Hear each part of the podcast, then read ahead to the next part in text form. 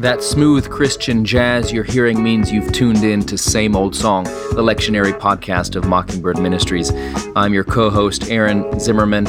I'll be joined by Jacob Smith as each week we break down the lectionary readings for the upcoming Sunday to give you something to think about, and if you're a preacher, to give you something to preach about, and no matter who you are, to give you a connection to the never changing message of God's grace for actual people like you unzip that monogrammed faux leather Bible carrying case and cover, pull up a chair, and let's dig in.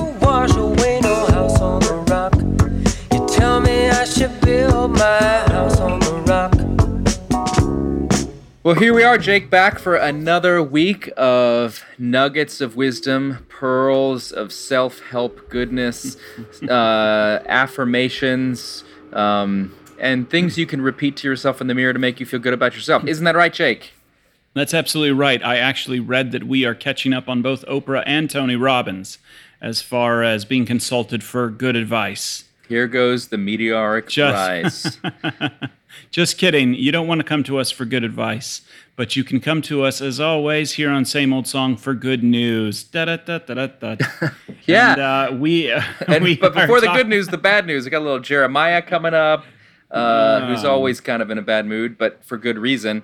Uh, so yeah, we're we're mm-hmm. we're getting ready for this is Labor Day Sunday. So if you're listening to this, dear listener, uh, early on that week, heading into Labor Day Sunday, there is a chance you might not be in church. Uh, so mm. so and if you and if and if you're going to church, uh, there's a chance that you'll find a pew because there will only be uh, eight other people in there. So uh, at least you're in New York City. So, uh, but uh, that's right. And if you're um, a preacher, you know, you can feel free to maybe take some risks this Sunday because you know yeah. only ten people will be there to hear you uh, flop or or knock it out of the park. Either way, but just feel free and know that you can relax mm. and just mm. have a good time up there. I always find Labor Day Sundays a great day to, speaking of good advice, to read um, The Giving Tree or um, or The Places You'll Go by Dr. Seuss. So you heard it here first. Uh, I'm alerting Jake's Bishop. Just kidding, but uh, yeah, um, don't do you that. You know, we begin. We you forget. Here, you forgot though, the prophet by Kahlil Gibran, or quoting from yeah. The Alchemist. All because because nobody's there, and so anyway. but you know, there is a collect for Labor Day, or for for you there know is. stuff like that. So you can remember that, folks, if you want to talk about that. But workers of the world unite uh, Labor Day, it's mm. not hmm. about barbecue and beer. It's actually about uh, you know unions and uh, the communism. Weekend. Well, so I mean, don't push it that, Jake. Come on, let's keep the five remaining listeners we have. Yeah, yeah. So, uh, but we do begin, and actually, the collect for this Sunday is very powerful. I think it really sets the theme and the tone for our upcoming readings. And it says, um, the, the prayer that we pray, we're going to pray that we that God grafts in our hearts the love of His name, and so and through that increase in us true religion. So the gospel, which then nourishes us with all goodness, the gifts and mercy of God, and that is what brings forth in us the fruit of good works. So it always, the fruit of good works comes forth from a good root that's been nourished and cultivated with all goodness that comes forth from true religion, which is the love of Jesus' name. And uh, we see in our readings today kind of one of the operating themes that runs throughout it is the idea of um, actually when we think that we need to accomplish something, when uh, we um, are trying to uh, have the fruit define the root, if you will, which is always bad works and bad fruit.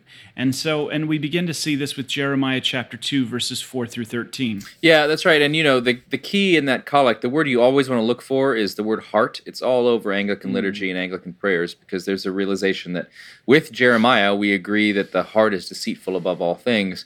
And so the human heart naturally does not want to follow God. And so that's why we need the love of God's name to be grafted mm-hmm. into our hearts. It's actually a foreign concept for, for us. So, and we see that, as you said, in Jeremiah 2. So, Jeremiah is preaching a word to people that are gonna are about to go into exile, and he's kind of warning them. And this is him laying out the case um, in an extended argument, kind of showing them the the uh, their offenses. And so he begins with uh, pointing out uh, that they went after worthless things and became worthless themselves. Mm-hmm. So, and this mm-hmm. is what idolatry does. And he's speaking specifically about about idolatry, and you know God has been in this covenant relationship with his people, and yet from the beginning they've been um, scanning the room for a better deal looking for mm. looking for somebody who's a little bit more prestigious, maybe a little bit wealthier, a little bit more attractive, somebody who will give them what they want, looking for that greener mm. grass on the other side. But what God is pointing out to here through Jeremiah is that they're chasing after illusions. The the grass is not mm. greener. These are actually worthless things. And when you chase after something worthless, you become worthless yourself meaning uh, mm. you know you uh, are you become, what you worship yeah you become empty um, and we've all known people that have sort of chased whatever demon or whatever um, kind of thing that was ultimately insignificant and find themselves just sort of lost on the other side of that. Um, mm. Uh, and it's it's sort of cliche, but all the people that find fame and they get to the top of the mountain and they realize there's nothing there, or or people mm. that think that once they get married and have kids, which again are great, great, wonderful, but if that's your idol, if that's going to give you meaning, you get married and you have kids and you realize right. that oh i'm still me and i still got problems and it hasn't solved who i am at a fundamental level so so the and i've just added a needy addition to my life that's right and so that's right why am i not happy so these um these people uh, and, and, god um uh uses really power or speaking through Jeremiah, really powerful language. You know, I gave you this mm. land in verse seven. It was amazing. I brought you to paradise, but you basically Lorax that whole thing. You just, you're, I yeah. guess the Onceler did it with the Thneeds. You know, he just t- cut down everything and destroyed it and turned it into a, a, a refinery or something. It's just yeah. And the, really, everything. I mean, the powerful thing is, is that um, you know, we always talk about using illustrations when you preach, and what Jeremiah is doing here is using um, like a kind of a um, uh, an, a a way to divorce uh, the way people divorced in those days and using kind of the Deuteronomic, Deuteronomic divorce found in Deuteronomy 24. I mean, the idea is, is hear the, how, hear the word of the Lord, O house of Jacob, and all the families of the house of Israel. Thus says the Lord, What wrong did your ancestors find in me that they went far from me and went after worthless things and became worthless themselves? This was like you had to like state it in a question before you separated from your bride, and uh, and so and here he lays out the case. Basically, since the moment I brought you out of Is- out of Egypt, you people have been worshiping nonsense. You've gone after other things, you've gone after worthless things, and, uh, and it is really, really terrible what you've done. You're fools. And this is the thing here comes the. Um, uh, here comes the charge, if you will. And it, says uh, in verse uh, 9, Therefore, once more I accuse you, says the Lord, and I accuse your children's children. And so, and he uses this thing cross the coast of Cyprus and send uh, and look and send to Kedar. This is basically look around the world and see if we've found anyone as silly as you, because I delivered you from Egypt. I did all these miracles in your midst, and yet you worshipped other gods. Uh, mm-hmm. Like, I mean, he is really, really laying it down, and he's saying, you know, have the other nations changed their gods, and their gods aren't even living, and yet you people um, have been worshiping nonsense. And uh, so this is a heavy charge. However, we're coming to the gospel here, and this is, but my people have changed their glory for something that does not profit. The point being, in the midst of faithlessness, Yahweh is still faithful. And although this is a wayward people whom he is furious with, um, he still calls them his people. Mm. And uh, this is a very powerful thing. And, you know, this is something that. Uh, you if you preach on this passage you're going to have to help your people see how it connects today because none of us think of idolatry in the same way. I mean these these the the people of israel were definitely worshiping actual other deities. They were attracted to the egyptian gods or the babylonian gods or the assyrian gods or whatever and it was an actual religion that you could go to places and get idols and worship them and do that sort of stuff. And we don't think in that way post enlightenment and we're so smart and whatever. But I think about somebody like uh, Reese Witherspoon's character in Big Little Lies, who's married to mm. this great guy, this wonderful provider. He's solid, he's trustworthy, he's thoughtful. Um, and she has this kind of torrid affair with the local theater producer. Um, and she kind of realizes when it all comes out, you know, that basically she was running after something. She had something amazing, and she ran after something that seemed exciting at the time, but really ended up being worthless. And you know, if you've seen Sideways, that Paul Giamatti movie about wine country, mm. and it's they're going his friend, played by Thomas Haden Church, is getting married. He's engaged to this incredible woman, incredible family, and the guy can't help himself. He's just a total womanizer and keeps going after other people who, uh, you know, don't have what his fiance has, and um, and you know, or pick whatever example. If you have so many people have something sort of good in their lives, and yet they engage in self-destructive behavior for whatever reason, short-term pleasure, escapism, childhood trauma, whatever. But we Mm-hmm. human beings shoot ourselves in the foot all the time. Uh, we run after things that ultimately leave us feeling empty and worthless, even though right in front of us is something good and great. And so this is, um, and Jeremiah points that out at the end. He says, "Here I am, a fountain of living water. You'll never run out. You'll never be thirsty. I, it's right here, gushing up forever." And of course, this is where we start thinking about Jesus, because he says, "I'm living water." And instead John of 4. instead of taking that living water, they say, "I, I think I'd rather dig my own well." Uh, and so they dig a cistern for themselves, and it's you know there's this dark irony. It's a cracked cistern, and it can't even hold water. So here we run from the thing that gives us life, and we try to find something else that will, but actually it's it ends up being worthless. So there's a mercy in calling people out of idolatry. There's mercy in there because it's it's something that will ultimately kill you. But uh, anyway, so it's a it, this this would be a heavy thing to preach, but I think uh, it's a good word. Yeah, I think I think the good word is is that ultimately there is um, there the the good word in Jeremiah here in this passage is that there's nowhere that will actually give you rest because there's only one living God. Um, everything else will ultimately fall short, and um, I think your illustration from uh, Big Little Lies is a really good one. And uh, I love at the very end that um, the husband reconciles with her at the at the very end of It's the, the season. Yeah. It's super beautiful, and he's like, you know, and he's like, you know, we'll do this. We'll say vows again for better or worse, but not your worse. And, uh, and Yeah. it was so amazing. And then she was like, I want to have a big party, and he was like, No, just the family. And it was like, but this like this woman who is really identified with all of her stuff Yeah. because of this love that comes to her is converted and she's like yeah let's just do it the family you and i and um, i thought that was like a very powerful illustration that's a great illustration i think for jeremiah Yeah, and, and uh, what this is all about yeah, and I think preacher, if you're going to talk about this, make sure you have done some self-examination about what your cracked cisterns are. Please don't Yeah. preach this from a place where you think you are um, immune from this kind of thing. Um, and sometimes even in your ministry, that can become your idol and your cracked cistern. If you're, uh, you know, I think every pastor can relate to having setbacks uh, and challenges in ministry. And I think sometimes in those things are reminders that you are not the Messiah and you're not you are not God's gift to the church. And um, and ultimately it's God's church and He'll do what He wants with it. And and um, uh, yeah, so uh, yeah, it- there's some mercy in seeing that sometimes we've put our hope in other things and and. Uh, and God always invites us to trust not in ourselves and our own righteousness and our own accomplishments and our own cisterns, but to come back and trust in Christ. And remember, He is the source of living water.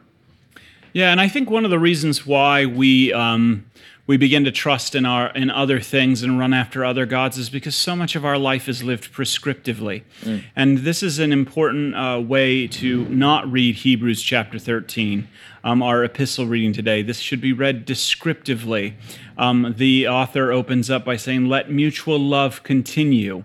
And uh, you know this mutual love that flows from the living water, which is Jesus, comes to us in our baptism, which converts us, and we hear Sunday after Sunday in the gospel preached.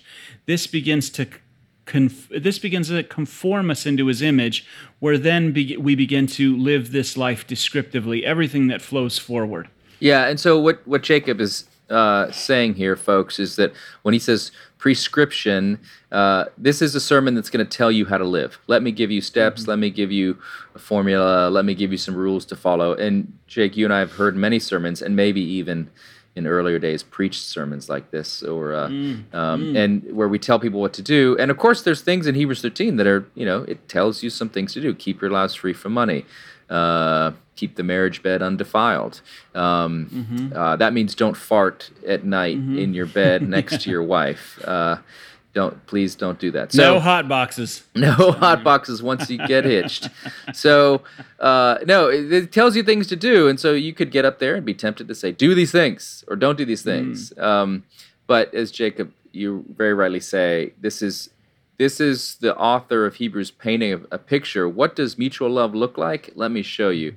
It means mm-hmm. it looks like showing hospitality to strangers. It looks like caring for people in prison. And um, mm-hmm. and by the way, that kind of gives you a, um, some of the context for what's happening. This is the the Hebrews is here kind of wrapping up here, and uh, mm-hmm. and the author is thinking about all these different things he wants to sh- show his people, and uh, and actually some people think that I don't know who knows. Junia, the apostle, was the writer of Hebrews, but who knows? Really? We don't know. It was Barnabas. So, but anyway, people have theories. A... Nobody knows for sure.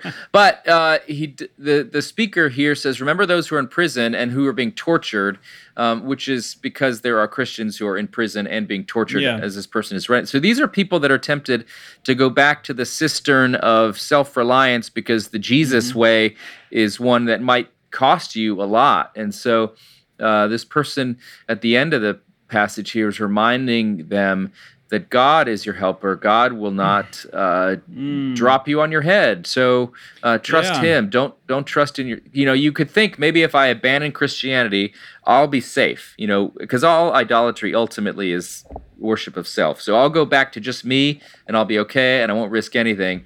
But mm-hmm. it's a it's it's a false idol. It's, there are so many people I know who who choose not to do something because they're afraid something bad might happen. So they just choose the status quo or just go back to what we were doing before, and now you're safe. And then you get hit by a bus, or you know, the bottom falls out in some other way. There's this illusion that you can control things and that you can make yourself safe or whatever, and you just can't. Um, so the the author here reminds people God is your helper no one can do anything to you. God is always yeah. with you, and Jesus Christ is the same yesterday, today, and forever. Meaning the one who gave himself for you is that's still his heart today and always. So you can offer a sacrifice of praise, not one of atonement. You don't have to make up for yeah. anything. It's done. It's just a life of praise to to God.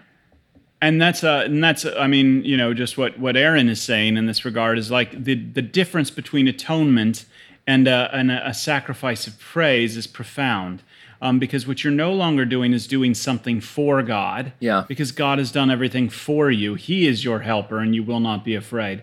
Um, but the idea is, is that now you offer your life up as a sacrifice of praise to God.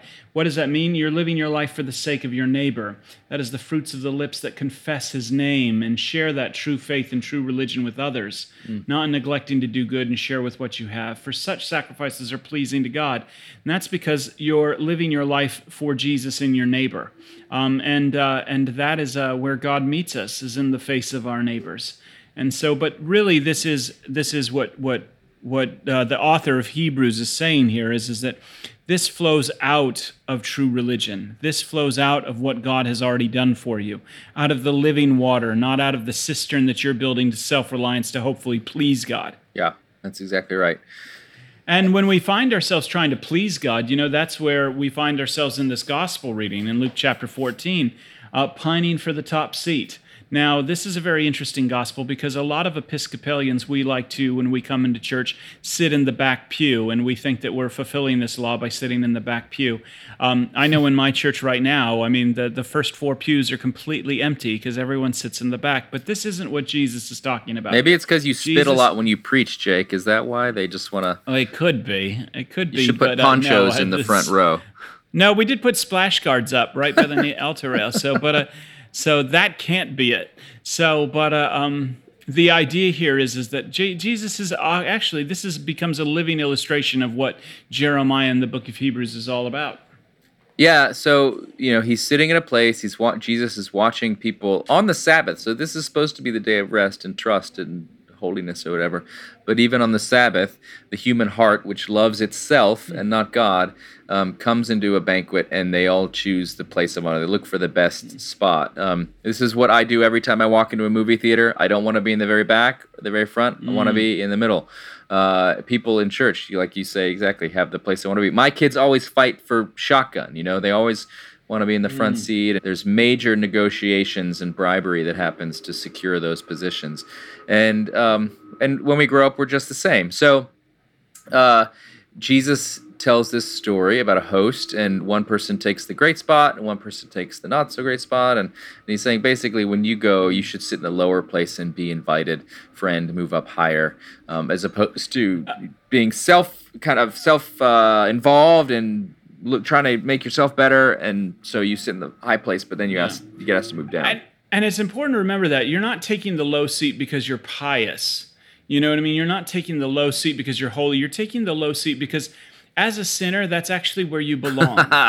um, I, and I think that's that's that's what Jesus is getting at on a profound level here. Is you take the low seat not because you know, oh yes, of course, look at me and I've prayer journaled as well.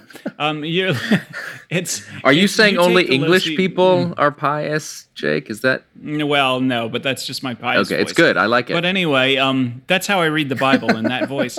But anyway, uh, but that's where you belong at the end of the day. Yeah. You belong at the back because that's where you are as a sinner. And it is a gracious God who, by his shed blood on the cross, who calls you up, calls you forward, calls you no longer slave, but friend. Yeah, I mean, there's really there's two ways you can live your life. You can live a life where you are trying to get it done and make it happen. You're living by your own wits and your own skills, and you're uh, trying to amass gold stars and merit badges, um, which is this person who comes to the party and looks to advance him or herself. Um, or you can live a life where you honestly recognize your own um, sinfulness, frailty, fragility, um, waywardness, and all that sort of stuff. And you can trust in someone else. You can trust in Christ um, and not in yourself. And so this is an illustration of that. Are you the person that tries to jockey for the highest position? Or are you the person that um, sees him or herself rightly and therefore trusts not in themselves but in in God? So again, it's the same thing as in Jeremiah. Are you going to trust God to give you living water, or are you going to try to get out there and get it yourself? Are you, or, or in Hebrews, are you going to kind of trust in yourself as opposed to the risk of Christianity?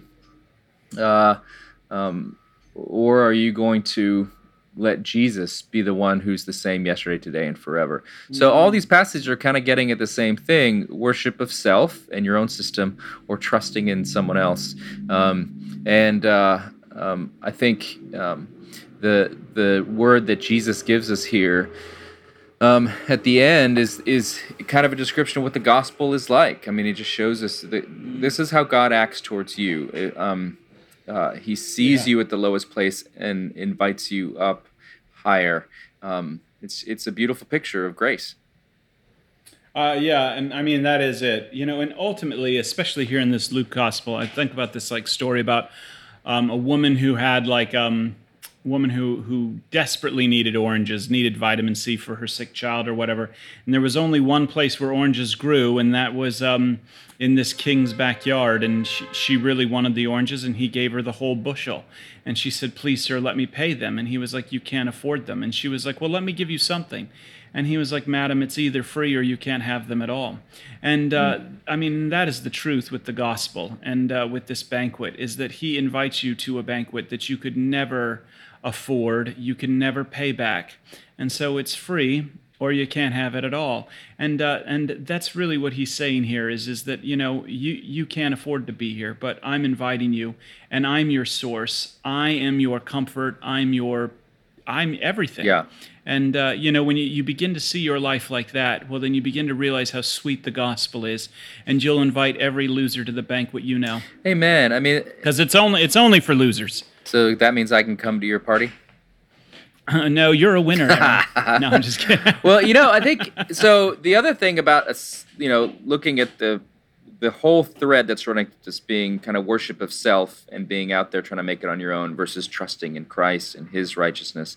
Um, if you live on that self-oriented way, what this Luke passage I think shows us too is that we tend to see people as objects to be used Objects. in our mm. system. So if you are very concerned in your status and your prestige and your social advancement, you will be, you will gravitate towards people that can advance your agenda, and you will tend to ignore people that cannot. And um, mm. But when you have had the love of God's name grafted into your heart, meaning you've been converted and you've trusted not in your own achievement but in God, which is what the collect, as you said at the beginning, Jake, is all about. Um, you the, the the fruit that starts to come from that root, the fruit of good works, is to now see people as people, and so you can now love the poor, the crippled, the lame, the blind. You can love the people that won't advance your social status whatsoever. Mm. Um, you can start seeing people as people, not you see through whatever those exterior things are. You see past the Louis Vuitton bags, and you see past mm. the the uh, vacation homes. You see past the um, grocery cart stuffed with bags and bottles and items found on the street. Mm. Whatever these things are that we start seeing people and putting them into categories low and high, that begins to disappear, and you can treat people as people, like you, someone who's a sinner who's been saved by grace. That's great news, man, and that is a good place to to be. And to you know, uh, Jesus does not see us as um, projects; mm. He sees us as children, and uh, you know, and uh, when you've been seen as a child, you can see others as children as well, um, objects of God's love. Well, I think that'll wrap us up for Labor Day weekend, Sunday, September 1st. Uh, Woo! So go out there, eat a hot dog, say a prayer, thanks for uh, labor unions, mm. and, uh, and rest in Christ and not in yourself. See you next week. Bye bye.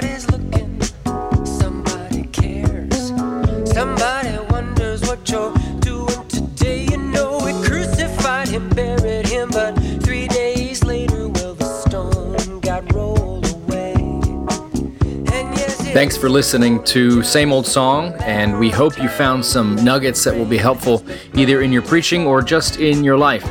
If you liked what you heard, we would love it if you could leave a rating or review on iTunes. Dave Zahl will be sad if you don't. We'd like to thank the Narrativo Group for audio production. Keep that Bible by your bedside, ready to rock and roll.